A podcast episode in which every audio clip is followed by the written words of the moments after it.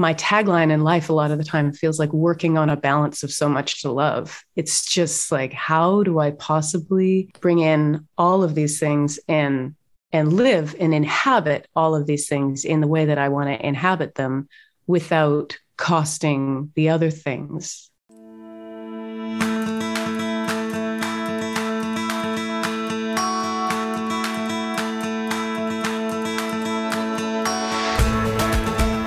Everybody, and welcome back to the Unleashed podcast with Mona and Erica.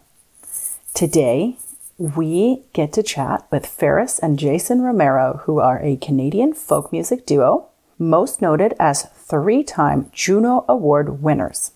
They write, record, and perform folk music, as well as build handcrafted banjos with a year's worth of wait lists. And even then, you may not get in. Oh, you're going to love this. Pharis and Jason have performed and taught all across Canada, the US, and Europe, often touring with their 2 young children.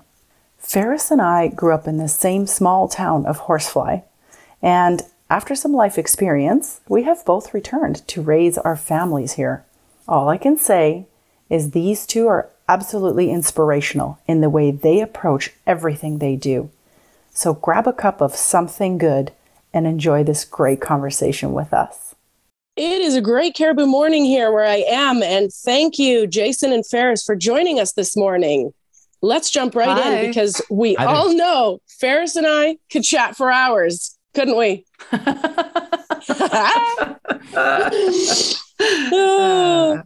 Okay, so music, being an artist, that is your thing. And I gotta tell you, it's not my thing. That is a world apart for me because I have no talents in that area, but I'm just so intrigued and we are so blessed to have you in our community and so humbled that you are joining us this morning. I'd love to start at the beginning and ask you guys, what role did music play in your childhood and growing up? Oh man. I mean, for me, it was an absolute central part of my childhood. My mom says I came out of the womb singing. And I guess if you think of every child's noises when they come out of the womb as singing, that puts it in a pretty nice context right away. But I sang with my dad on stage from the time I was about 4 years old. And the family sort of morphed into a country and folk band singing my dad's old songs and new songs that he'd written and lots of old country songs from Johnny Horton and Merle Haggard and all those kind of things. So I grew up teething on that as well as my mom's incredible collection of 60s era folk and rock. So a lot of Joni Mitchell and the Beatles and Stones and Zeppelin and Bonnie Raitt. But then while we were getting that great musical education, I was also taking classical voice and piano from the time I was 4. And I did that right up until my late teens when I went to university. So it's just always been there. It was never something that I assumed I would do for a living. I never aspired to become a professional musician. I never thought, okay, yes, I'm going to make records and do all that. That wasn't a path I had set out for myself. It's just always been a part of life for me.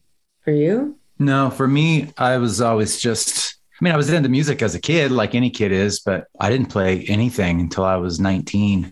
And Whoa. Then I just happened to catch a live Irish band with a banjo player when I was going to university. And I kind of zeroed in on that sound and it kind of blew my mind. And so I've been pretty single-minded towards learning and all things banjo for the last 30 years. But yeah, as a kid, no. I didn't really grow up with it. I mean, just loved music, but no lessons. And where did you grow up, Jason? Northern California. And I always distinguish because they are very different places, Northern and Southern. So small rice growing community. It's called Colusa and just surrounded by rice fields and almond orchards and very hot and rural. Yeah, it was very hot and rural. So it was a very beautiful little small town, like huge, walnut trees and like you could play outside. It was very picturesque as far as, growing up in California. Okay. And so out of growing up, both of you, where did that journey take you? So now you're 18, 19. Where do you go? Well, I headed off to university in Victoria and I went to study ethnobotany at the University of Victoria because I'm a total science geek. And while I was there, I also took songwriting courses for credit, and that always made me happy. And I was in bands. I was in tons of bands. I spent years in like Grateful Dead cover bands and Bob Dylan cover bands and Neil Young cover bands. So that's always, it's been very, very consistent, touring around after bands, following bands, going to festivals, driving 3 days to go to a music festival just because I love it so much. And so even though I was, doing something else for my living, it was still such a consistent part of like the driving creative factor and the fun in my life. It's always been a big part of the fun. It's how I meet people. It's how I get together with people. Like our huge extended community of friends all over the place is from music. It's a passion for you. It's something that's inside of you. It is, yeah. And it's the connections and the places and the people that it's brought us to. But this music in particular, unlike rock music or techno or rap or I don't know, I feel like the traditional music community, and when I say traditional music, I mean Southern Appalachian, old time music. Early blues, early folk. It's a very specific genre, but it wasn't always specific. It used to be the main genre back in the 20s and 30s when they were recording industry even started. Like the stuff that we're into now was basically mainstream stuff, but in 1929. Okay. But because of how specific that music is, the people who are in it and love it and are recreating it and they're still playing it, we're all to a certain degree, nerds and passionate. And because of that, we literally have a close knit family of people that we know and we see year after year at all our fiddle camps and acoustic music festivals up and down the West Coast. And there's a whole nother scene on the East Coast, and then there's so I felt like what you were saying, I wanted to point out that it's it's a little bit different with this kind of music. I feel like it's a real language we're all speaking, in that we've all spent time listening to the old music, and there's a certain DNA to that kind of music, and we all understand that DNA, so we can get together with a fiddle player we've never played before and rock out and for 6 hours without getting up. So just play. That's very specific to this genre of music that we're pretty obsessed with. I mean, or where we came from, our roots are set in that. Yeah. Oh, you know what? This makes me think of something, because Mike and I went to a rock concert down in Grand Forks a couple years ago, that first big one that was put on. And Gene Simmons comes on, and he kind of gets into what you guys are talking about. And he goes, you know what? You're going to see and hear from some real musicians tonight, people that actually play instruments, people where the music is inside, people that could get together for hours and just jam out. And then he went off to kind of, downplay the techno world and everything else. But I just thought, wow, good for him for coming out and saying it. So this is, homegrown music, right? He cares. He does. It's homegrown, but it's also it's the idea that you're really passionate about it. And part of the passion comes from not being alone in that passion, that you're sharing that passion with the people around you. And so, like Jason says, you have a common language, even though you haven't really met before with a lot of these people. And I don't think it just sticks in this genre of old, early blues, early old time music. I think it goes across a lot of genres of music, but what's really interesting about this music is that if you do go to a festival, half of the audience is in the parking lot playing, while the other half of the audience is watching. A lot of people who come to these festivals, and they don't even go to see the music. They don't care who's playing. There for the community and the parking lot and the hangout scene. And that. Okay, this is on my bucket list now, Pharis. Well, it's a real experience. Taking friends who've never been to an old time festival, or just a gathering, a fiddle gathering or a music gathering, or even music party at a house where you go and there's little jams in every corner, and there's 5 people sitting playing tunes together in the kitchen, and some in the bathroom, and some in the bathtub upstairs, and then some in the closet in the other bedroom, and you're all trying to find space to have a jam. And that's the feeling. Everybody's there to play and learn. And then sometimes you just sit back and you just want to listen, and you fall into the groove. And it's not about any one person at any moment. It's about the feeling, the collective, what wave you're all surfing on together. It's sharing that moment. That's incredible. It's sharing. Yeah. So Pharis and I both kind of came out of that. We did. That's where we met. We met at an old time because of that. Jam. That's what I was kind of trying to come around to, is that we met because prior to meeting, we had both become obsessed with that community, and that community is how we came together. Yeah. And so I read in your bio, you guys met and were married within like 3 months. Yes. So tell me a little bit about that. Like this just, I'm loving all of this, your story and how this music is integrated into your DNA and the collective and how you come together. And now I just want to know a little bit about like 3 months. You met each other, you're on the same wave. And how did that look? Tell me about it. Well, it has some logistics features. Yeah. When we met, I was living in Victoria and Jason was living in California in a little town called Arcata, which is one of those like American phenomenon of a college town where half the population goes to university in the town. So it's just got this feeling. It's a hipster town, super hipster town. Lots of ghee, lots of like delicious food, good coffee, lots of people who care where their food comes from, all living in the same area. So it feels really good. Yeah. But Jason was living there building banjos, and then I was living up in Victoria, and we just fell in love and we're like, how do we be together? How do we do this? Her moving to the States was not as appealing, and I wanted to get the hell out of there. And to be blunt, the quickest and easiest way for us to be together and for me to move to Canada was for us to get married. So we did. Okay. So we did. Yeah. I love it. It's very practical. It was a very practical decision. Like there was no like elaborate proposal or anything. I think we were just driving in the truck one day and we were like, well, we could just get married. And we were like, well, that sounds good. Let's do that. So we got married, just the two of us, at a courthouse in Humboldt County. And then a year later, we got married for real, which, I mean, the party happened, friends and family on Main Island. Yep. Were you guys playing together? Were you at one of these fiddle fests? Did you have chemistry first together as a couple, or chemistry first together playing music? I think it's inseparable. We met at an old time fiddle jam in Victoria that I went to every Monday night at this cafe called the Spiral Cafe.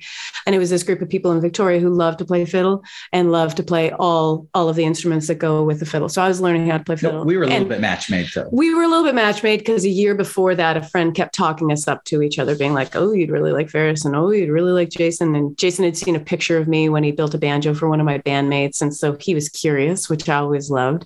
And I always imagined him when he was building a banjo for my bandmate. I imagine him as this silver-haired, bearded weirdo living in the woods. I was like, who builds banjos now? I wasn't at the time. Anyways, I had no idea. And so then Jason was coming up to go fly fishing in Fernie, which he always did with his dad every year for years and years. He's been fly fishing since he was a really little boy. And he just emailed me out of the blue saying, hey, we have these mutual friends. I'm thinking about checking out Vancouver Island on my way to Fernie from California. So if you know your geography, you know that that's like a solid day-long detour. And I didn't really think anything of it other than I was pleased to hear from him because I've been hearing all these great things about him. And our buddy had told me, he's like, this is my tagline for Jason. He said, he wears Carhartt, but not too much. And I was like, that was good. Because you know how some people wear too much Carhartt and it really loses the effect, but just the right amount of Carhartt is very appealing. Anyway, so Jason showed up at the Spiral Cafe. I was playing fiddle. He got a banjo out. So we actually like said hello, hugged hello, because I'm a hugger and that's just what we do. And then we played music together before we said more than like 10 words to each other. And then we jammed. And I think it took us about 2 days to figure out we were really into each other. And then it was kind of impossible not to be trying to figure out how to wrap our lives around each other from that point on. What a beautiful story. It's incredible. And you know what I'm finding with both of you? I love how you guys are just so authentic and true to who you are time and time again. And you just make these decisions and you just show up. And it's like, that's when the magic happens. It's kept happening for you guys, how your relationship came together. And I just keep hearing about how you guys just knew who you are, what you love, your DNA, and how this is translating into your life. And so, you know, now it's like you guys have created multiple albums, beautiful music. Thanks. You've become 3-time award-winning, Juno Award-winning artists, and yet you're still just so grounded. And you're now living in Horsefly. And with a tiny population, a rural lifestyle, you know, like not this like big over the top glamorous. It's like you guys are still holding on to who you really truly are time and time again. And I love this. So what is it like, you know, getting to merge kind of your passion of like living kind of more on true to the land, being more like, you know, again, that environment of Horsefly and with your music, getting to combine those two. How does that alignment show up in your music and in your work? It's complicated. I would actually, I would say at times it is perfectly complementary. And please like come and step in at any minute here. Well, but, like, yeah, it's no, really it's complementary. It's a big question. There's a lot to talk about. We haven't even talked about the banjo business yet, which is partly why we moved to Horsefly, or why we could move to Horsefly. Because when we moved here, we hadn't won any awards, and I don't think we put out an album yet. So when we moved here, it had nothing to do with music. Yeah. Okay. But because of the banjo business, we ship all over the world. We could live in a place like this because I just needed a place with the internet. And so we were like, where's the best place that we want to start a life and live? And I need to be away from populated areas. I don't do well when I see humans kind of stacked on top of each other. No offense. Cologne was nice. But I'm glad that everyone wants to live in the city, because if everyone wanted 40 acres and a lake, then we wouldn't have that. So, but for us, I really needed this. I needed to live someplace quiet and in a more direct relationship to the world we live in. Because, I can be a bit pessimistic about humanity in general. So I wanted to kind of come find a place where the people felt real and the geography of Horsefly, you know, kind of nestled up against the Cariboos. It really appealed as far as like, you know, because we started like, where should we move? And we just, you know, this concentric circle you're drawing all over the entirety of British Columbia, like, you know, too far north, too expensive, you know, too many people. And bam. And we were like, can you move back to Horsefly? Because, you know, having grown up in a place, you know, people always leave. But I think for you, it was nostalgic at the time that we thought about moving back. So she was primed to go back to Horsefly. And I loved it up here just because of how close we are to actual wilderness. I mean, it's all been logged, but it's pretty close. It's a nice balance. We felt like we can get to Vancouver in a day. Like, it didn't feel too remote, but the end of the road thing really has a vibe that's hard to describe. There's only a few places. I mean, Bella Coola, there isn't a lot of places that have that end of the road feel, which really caps the amount of people going to it or through it. And I'm trying to wind back around to my point. But when we moved here, it wasn't really the music. So the music has come, I think, with this kind of music that we're into also isn't necessarily, people don't start playing it thinking they're going to make money. Like that's not a part of it. Unlike other musical genres where that could be the end goal. The best old time musicians are barely making any money. You've never heard of their names. You know, the best old time musicians that. In fact, the best old time musicians almost that I know don't even make records because it isn't about that. So it's like such soulful work. I feel like when you guys are talking about it, it's like soul filling all the time. And so Jason, I do want to dive into this banjo. You make banjos. I've seen a few of them. I looked up some pictures of them and they are absolutely stunning. So tell me how that came about. When did you start making them? I'd love to hear more. Back when I was 19, became obsessed, then moved to that town Arcata that I mentioned and started, I went to school for cabinet making and woodworking and then started working with other builders there. And basically then started making them on my own, like after work, to try to start doing my own thing. And quickly developed a company. And when I had 6 months worth of work, kind of quit my day job. And it's been just kind of taken off from there. And now when Pharis and I met, I showed her how to do all the pearl inlay. Now I can confidently say that she's one of the best inlay artists in the world out there. Oh. She just has that skill. And so now, you know, I do all what I used to do everything, but she's so good at the inlay and graphic designing and all the other parts of the business. So we're a real partnership now. And I don't think, I know that if I hadn't met her, I would be where I was with the banjos. We're so intertwined with instrument making as well. And so, but we're up to about a 5 or 6 year wait list for the instruments now.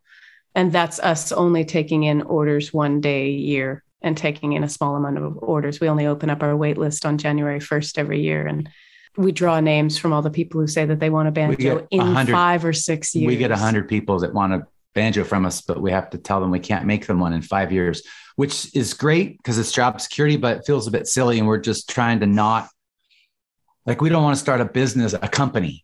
Like, we just want it to be her and I, because if we take employees, it just changes your whole life. And so we're always balancing music, kids, garlic, honey, banjos, touring, you know, all the things is become quite a complicated juggling match. But, you know, we're smiling while we're juggling, I think, most of the time.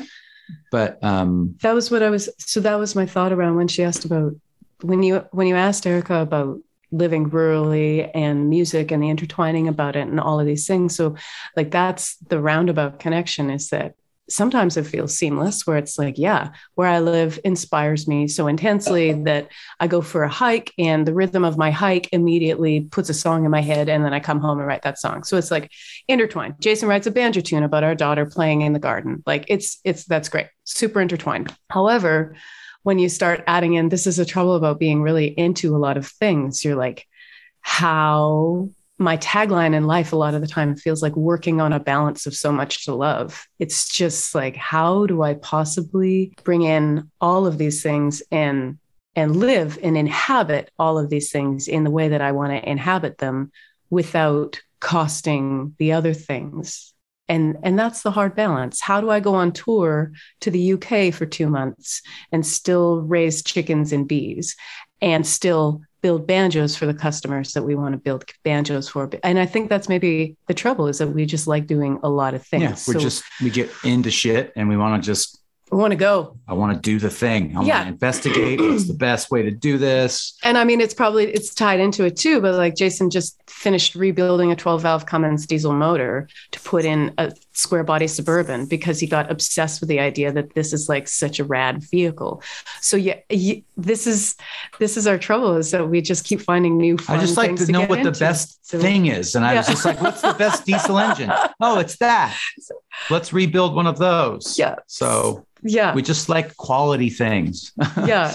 But it's also like knowing all of the details to the things. And I think we're both a little bit like, a friend told me years ago that I'm a total maven, and I didn't know that word. And I guess it means someone who is just a collector of information. So I can tell you the slogans for the Travelodge. I can like those kind of collectors. I can tell you the license plate of the vehicle that just drove by us. And it's just, ooh. Oh yeah. But it's noticing all of these information, but then also being like, how do I make an acronym for that license plate? And then your brain goes off on a sideways tangent. And like that, how do we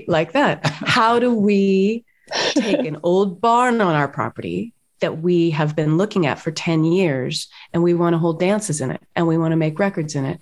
And how do we make that happen? So that's what we did last year, is we rebuilt the whole old barn so that we could make a record in it last October. And we made it so that it would be a functional space, because it's this dream, right? You see it and you have these ideas and then you're like, how do we make it happen? And Jason's so amazing at making things happen. And I'm really amazing at thinking up big ideas. And so I think between the two of us, and he has really big ideas, like that's not to, like, neither of those are exclusionary, but I've really noticed that like as a team, you know, I think people say that a lot, where one person feels like half a person sometimes, and two people feels like four people sometimes. Like, it's just this cumulative effect of energy and skills and pushing each other along. And then it's that yin and yang. It's that yin and yang, right? Like, in order to have 24 hours, you need dark and light. And, you know, you're the thinker, he's the maker. And again, that doesn't take away from his thinking or your making. No. You get to complement each other. It's wonderful. And okay, so this barn. He's really good at getting things done.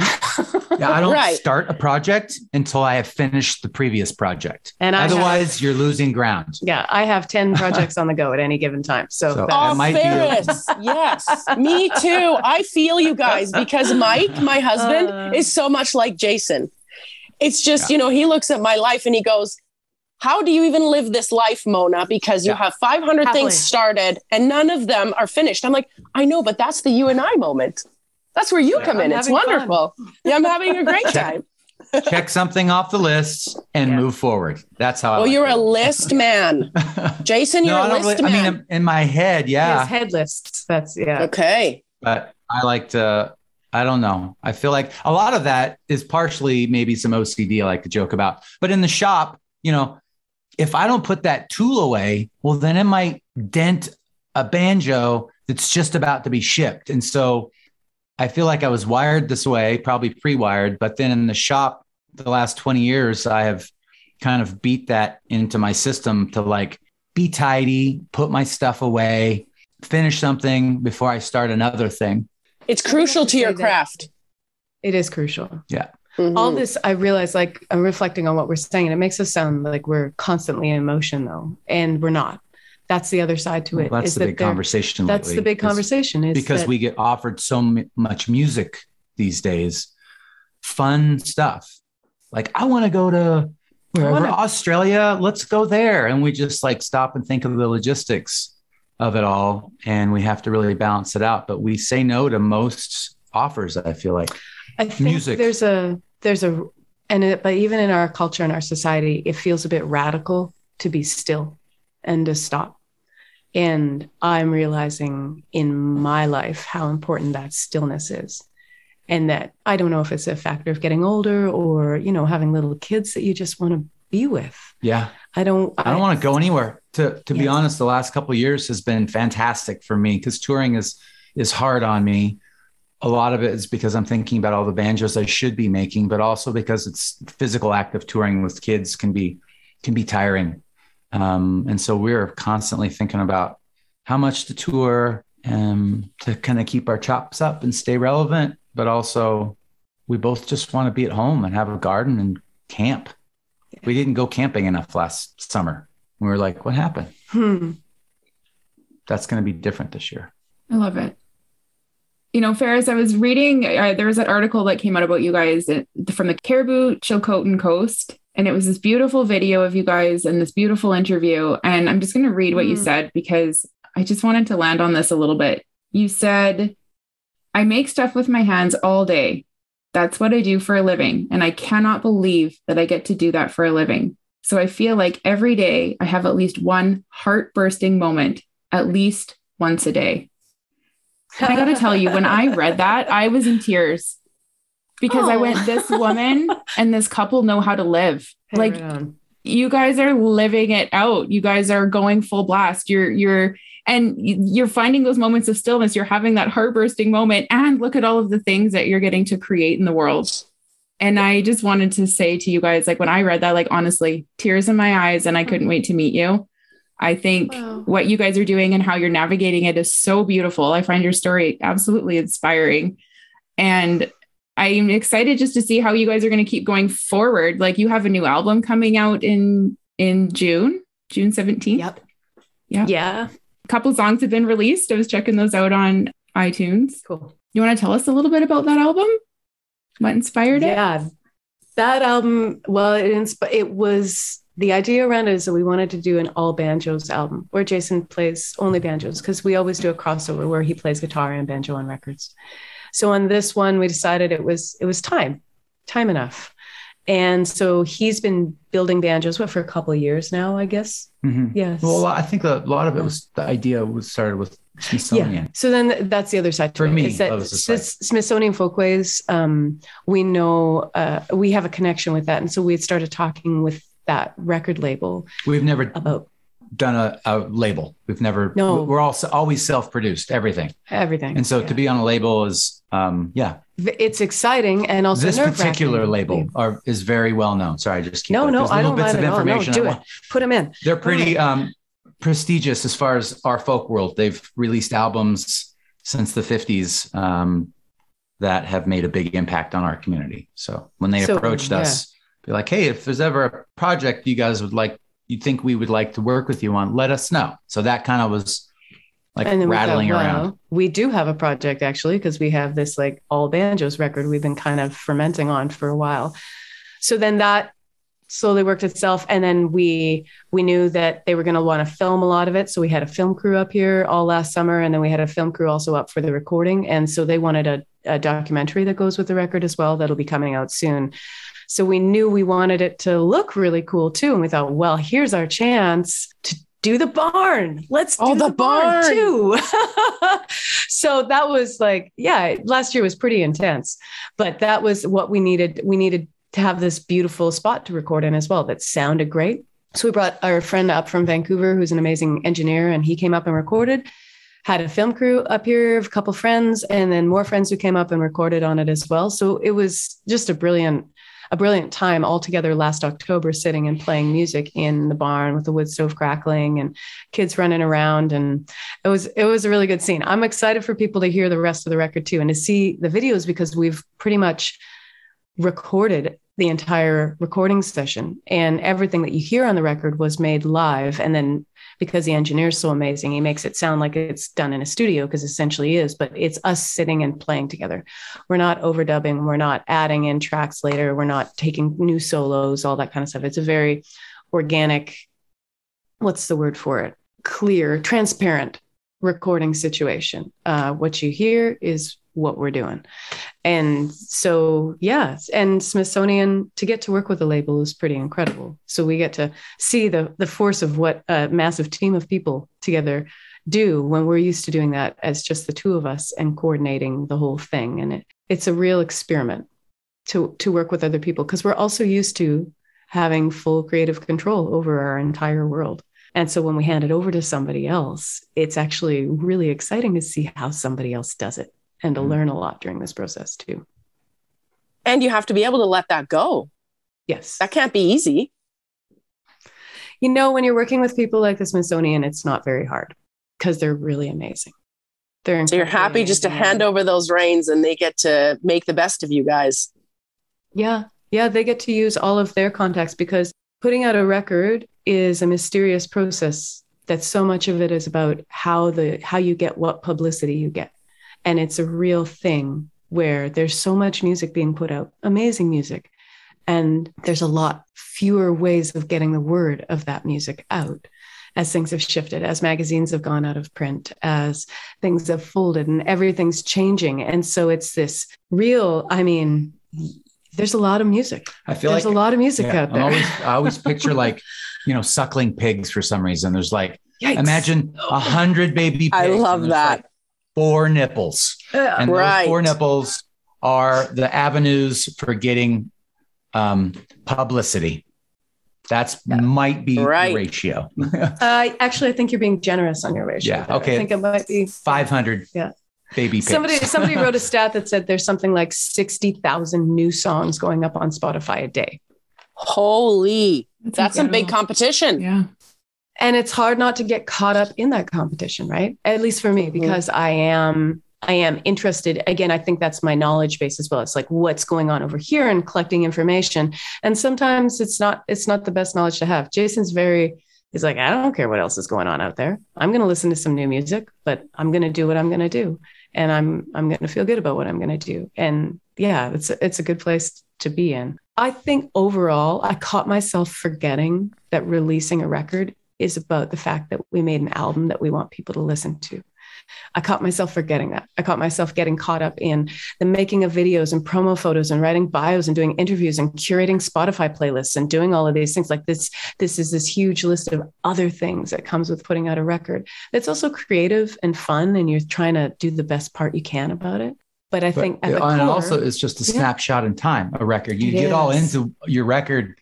You put so much into it, and then it comes out and it's just like, and then it's over. And then once you just have to realize that each record is really like, it's whenever you make one, you're like, this is the one, and but really it's just that one for that one little month you worked on it. Totally. And then you're done, and you move past, and you create music for the next time. It's learning how to not take us so seriously when we put them out, but you give it your all, but and you hope people like it, but really it's just a piece of our life here. Well, especially when the other piece of the life, including singing and playing music and hanging out and being with friends and like that, putting recorded music out and performing isn't the only music that we get to do in our lives. And that's really important to me. So if I didn't, yeah. And I think it's important. It's like pulling out the perfect carrot out of the garden and being like, this is the only carrot I'm ever going to show anyone. And I'm going to show you all my carrots, I think. So yeah, because it's super weird analogy. No, I don't know where that one came from. No, that's great. No, it's great. You just pulled out a magical winter carrot. I did. I just pulled out magical overwintered carrots. So I was special about those. Yeah. I know how cold it was in February. So good on you, carrot. You also know how cold it is still now. Yeah, it's cold. We are ready for spring. Yeah. Okay, you guys. Yeah. That conversation about what you got to do in October, I mean, I listen to that and I just go, you guys are living magic, like literally living magic. So, you know, my one question I like to ask all of our guests is, what would your life look like if you were fully unleashed and dared to dream? And I'm sitting here going, they're doing it.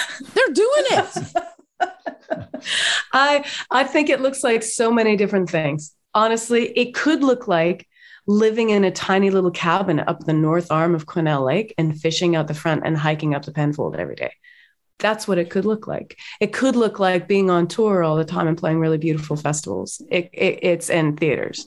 It could look like being completely immersed in homeschooling my kids and having this magical little homeschool community in Horse. It could look like so many different things. It could look like creating like $50,000 banjos. So we could make one banjo a year. That'd be sweet. You know, it's so, yeah, I don't know. There's no one version of that question. There's no one answer. No, Jason? There certainly isn't. And I'm just trying to figure out how to do it all. Because I do want to travel. There's places on the planet that I want to go see.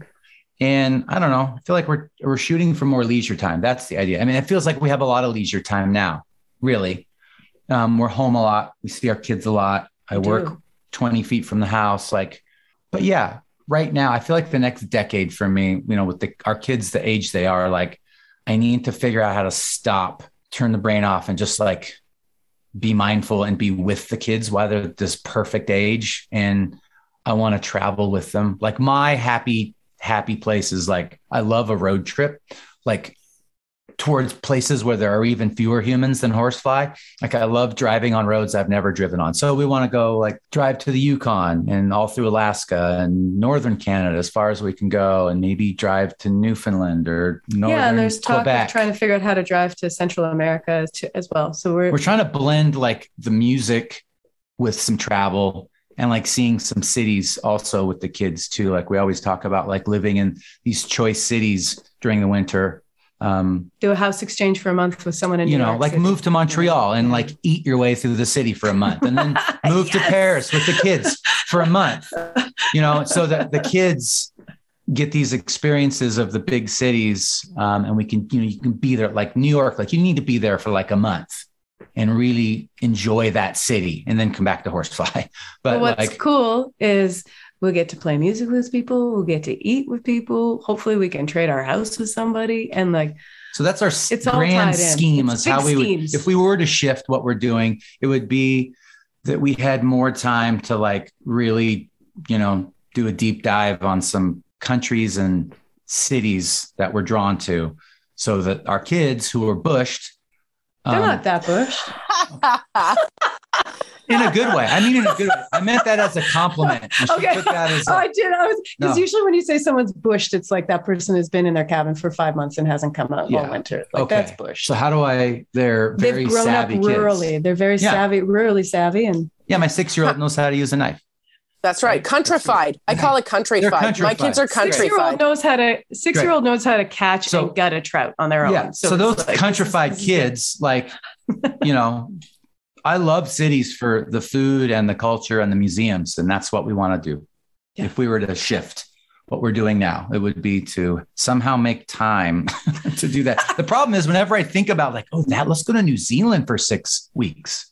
Then you get sad about leaving here. Yeah. Yeah. I don't want to. Oh, it's a thing. But you would go to New Zealand in the winter. So I'm good with that. because it'd be their summer then, right? But then I'd be sad because I couldn't cross country ski because I do that every day, and that's my church. Downhill ski and surf. That's true. Anyways. Oh my gosh, downhill ski and surf all in one day. I'm in. Yeah, I'm in. Yes. I just even this moment and this of conversation, I just am like, you guys have so many passions. You guys are just going after life. You just keep exploring and you just are keep being open to new opportunities. And I love it. This is living life. This is living full out. This is living with like no regrets. Like you guys just go and you're open and it's amazing. I'm finding you guys so inspirational. This has been such a treat. I can't wait to get to know you guys more. Do you guys have a message that you'd like to give to your fans or give to our listeners? Is there any last things you guys would like to say? Thank you. No single-use plastics and buy local.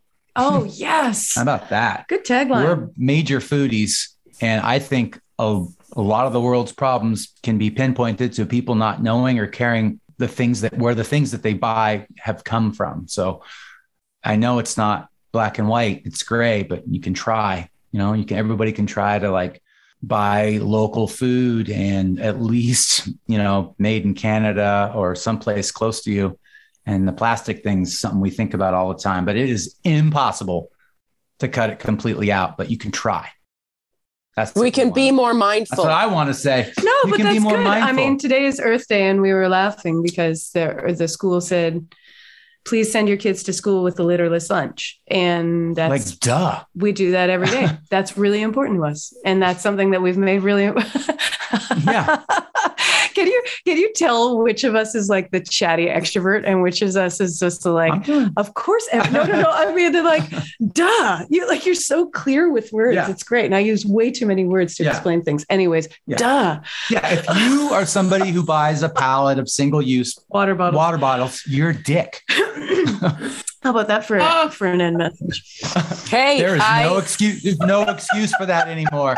There's no excuse for it anymore, Jason. Look feel at pictures that. Of the mountain of plastic floating in the ocean. And then anyways, we didn't talk about any of that stuff, which I would love to. We can bring you back and we can do it again. We'll go there. We'll go there. There's lots of other people to talk about it. It's good. But no, how about thank you for not using single-use plastics? Yeah. And thank you for... I always just think local. She writes all the business emails. I'm sure you can tell. No, but really, honestly, it is a big thank you. We can't do what we're doing without all the people who are along for the ride with us. So that's pretty awesome. That makes us feel like we're part of a community all the time anyways, no matter what. It's good. Thank you for joining us. And Jason, we want to talk about oceans and plastics next time. Okay. Well, you guys, thank you so much. All right. That was fun. Oh my goodness. Do you not just want to go check out an old time festival and go check out some folk music now? I was so inspired listening to these two talking about music and what that can look like. Like going to a concert and half the people are just jamming in the parking lot together. Or at a house party and there's jams happening all over the house, in the bathtub, in every corner of every room, of people just creating beautiful music together, speaking the same language, as they said. It had me thinking about what are the things in my life where I just lose total track of time. And one thing for me is watercolor painting. I discovered watercolor painting about a year ago, and I can just get so wrapped up in blending colors and watching the paint interact with the water. And if I can listen to some good music while I'm doing it, even better. And this is where my soul kind of finds its happy place. So where is your happy place? What are you doing when you're in your happy place? And more importantly, how do you feel when you're doing that thing? I think we all need to be doing a little bit more of that. I feel like in our very masculine, energy-driven, get-things-done society, we lose that because we're so busy doing all of the things and ticking all the boxes, but we're forgetting to sometimes do and focus on the things that bring us joy. Think how much better we show up in the world, how much kinder we are, how much more energy we have. Think about the difference that can make in your life. So even though it's really easy to put those things on the back burner because they don't seem important, they're really important. And I believe that when we indulge in some of these things a bit more, we actually get more efficient and more productive. So I have two challenges for you today. One is, make time this week to go do the thing that makes you feel alive. You know what that is, and if you don't, then that's my challenge to you. Go figure out what that is. It'll make you feel free, expansive, it'll make you feel alive, and if you lose track of time doing it, you're probably on the right track. And my second challenge is to go check out Jason and Pharis Romero. Their new album is out June 17th, and it's called Tell 'Em You Were Gold.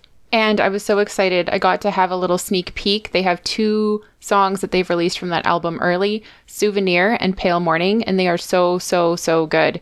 You won't be disappointed, so check them out. We're going to put their links in the episode notes so you can access all things Jason and Pharis Romero.